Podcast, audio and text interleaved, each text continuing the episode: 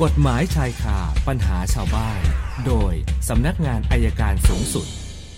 เอาละค่ะช่วงนี้สัญญาณจากอายการอาวุโสสำนักงานการสอบสวนสำนักงานอายการสูงสุด อาจารย์ปอระเมศอินทรชุมนุมมาแล้วนะคะ วันนี้อาจารย์บอกคุยกันเรื่อง เบื้องหลังนะ สวัสดีค่ะอาจารย์ สวัสดีครับคุณธนันครับ เชิญค่ะ วันนี้มาคุยเรื่องเบื้องหลัง เพราะว่าเมื่อคืนเนี่ยผมได้นั่งคุยกับผู้สื่อข่าว สถานีโทรทัศน์บางแห่งเขาก็เล่าอะไรให้ฟังก็น่าสนใจ เราก็ฟังหูไว้หูนะครับผมไม่ได้เชื่อทั้งหมดค่ะเขาบอกว่าเขาบอกว่าอาจารย์ลองคิดดูสิไม่ว่าจะเป็นตู้ห่าวไม่ว่าจะเป็น DSI ไม่ว่าจะน็อตเนี่ยสลักเนี่ยออนไลน์ค่ะเพราะว่ามันเป็นเรื่องเดียวกันหมดโอ้เหรอเรื่องเดียวคือผมถามเลยมันเรื่องอะไรค่ะเพราะเรื่องเป็นเรื่องของการตัดท่อน้ำเลี้ยงของพรรคการเมืองบางพรรคโอ้เหรออืมอืม เพราะตู้ห่าวก็ดีสนับสนุนพรรคการเมืองนะครับค่ะสลากพัดเนี่ยก็กลุ่มเดียวกันนะครับ แล้วโยงไปที่ DSI เขาพยายามจะขจัดอะไรกัน เราก็ไม่รู้เบื้องหลังนะครับ แต่เขาบอกเป็นเรื่องเดียวว่า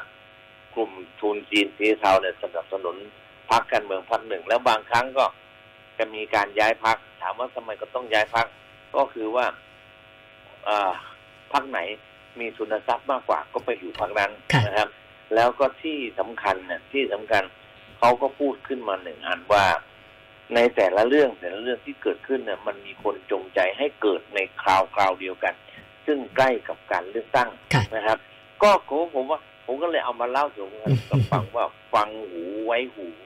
นะหรือแม้แต่คนบางคนที่บอกว่าต้องไปตำหนิตีเตียนอดีตหัวหน้าพักบางพักขึ้นมาแล้วไปย้ายไปอยู่พรรคอื่น มันก็คือเรื่องเดียวกันคือนั่นคือการแข่งขันทางการเมือง ถ้าดิสเครดิตพักหนึ่งได้อีกพักหนึ่งก็จะได้ค่ะเออ เราก็ไม่รู้นะ การเมืองเนี่ยมันเป็นเป็นเรื่องที่เหนือความคาดหมายจริงๆนะครับ เพราะฉะนั้นอยากให้ชาวบ้านทั้งพวกเราทั้งหลายฟังหูไว้หู ว่าเรื่องจริงหรือเรื่องไม่จริง หรือเรื่องที่เขาสร้างขึ้นมาให้เกิด หรือเรื่องที่สงครามแย่งชิงอำนาจ แต่ปัญหาของเราคือปากท้องของประชาชนและความสงบสุขนะครับค่ะอย่าไปอินอินกับกระแสมากนะวันนี้เขาสร้างกันเท่านั้นนะสร้าง บทอ่าการตลาดเยอะขึ้น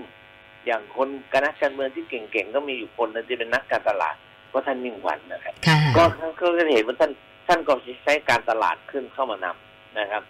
อะก็ก็เล่าสู่กันฟังแค่เนี้ยคือคืออยากให้ทุกคนได้รู้เท่า ๆกันน่ะ แล้วมันจะสนุกนะถ้าเราไม่รู้เนี่ยเราก็เหมือนเราถูกหลอก ภาพที่เขาให้เห็นก็คือสิ่งที่เขาอยากให้เห็นค่ะแต่สิ่งที่เราไม่เห็นคือเขาปิดไว้หมดเลยอ๋อก็ฝากไว้แค่นี้ครับ เอาละว่าของเราดีกว่านะคะ ก็เริ่มจาก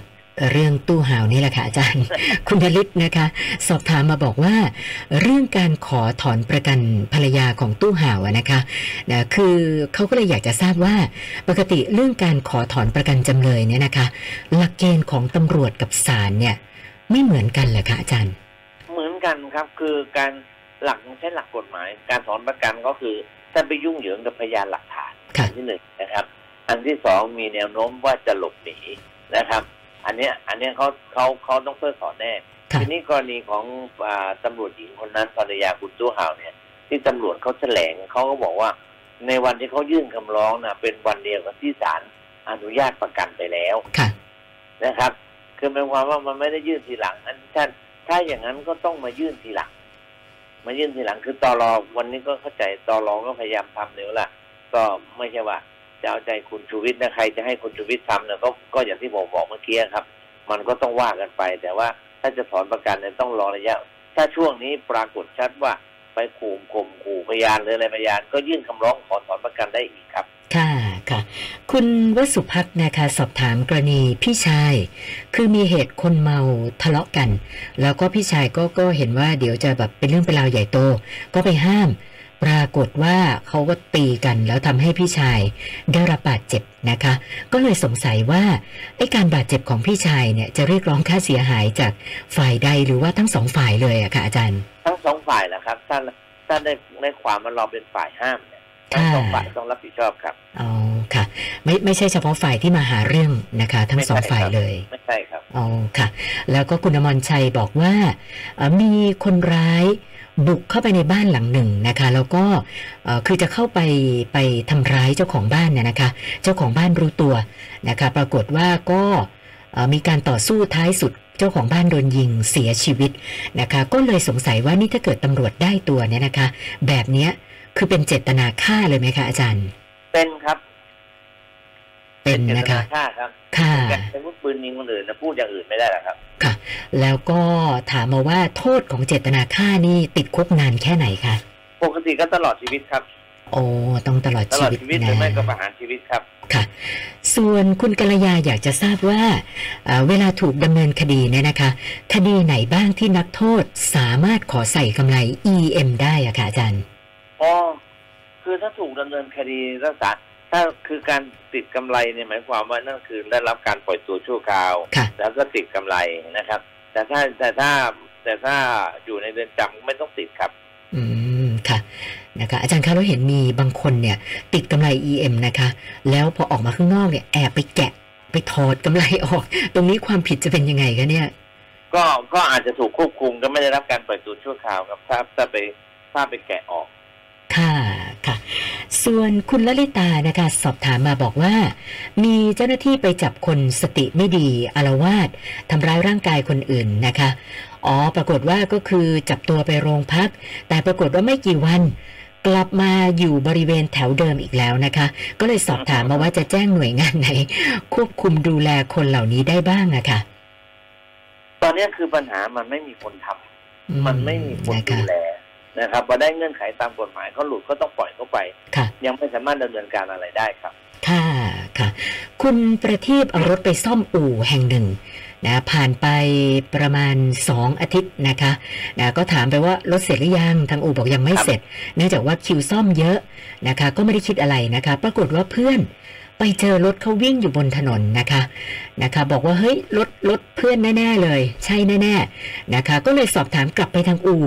นะคะเขาบอกว่าอ๋อพอดี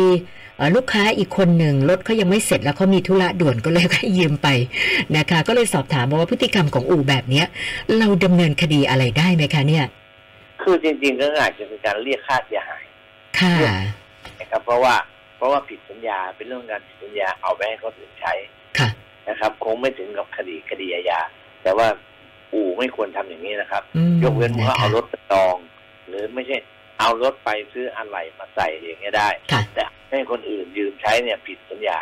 นะครับค่ะก็ต้องเรียกค่าเสียหายครับ แล้วก็มีเพิ่มเติมอีกหนึ่งท่านกับอาจารย์นะคุณปรีชาสงสัยว่า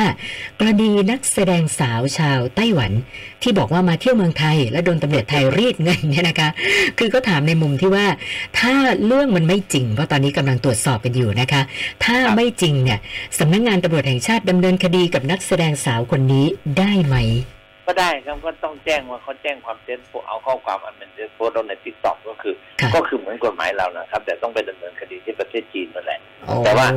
แต่ว่าผมว่าจริงนะไม่ใช่ไม่จริงจริงเรื่องนี้จริงนะมันทำกันมาพอสมควรก็เข้าใจนะ ไม่ใช่ไม่เข้าใจแต่ว่าจะถูกหรือผิดเนี่ยก็เป็นอีกเรื่องหนึ่งแต่ว่ามันก็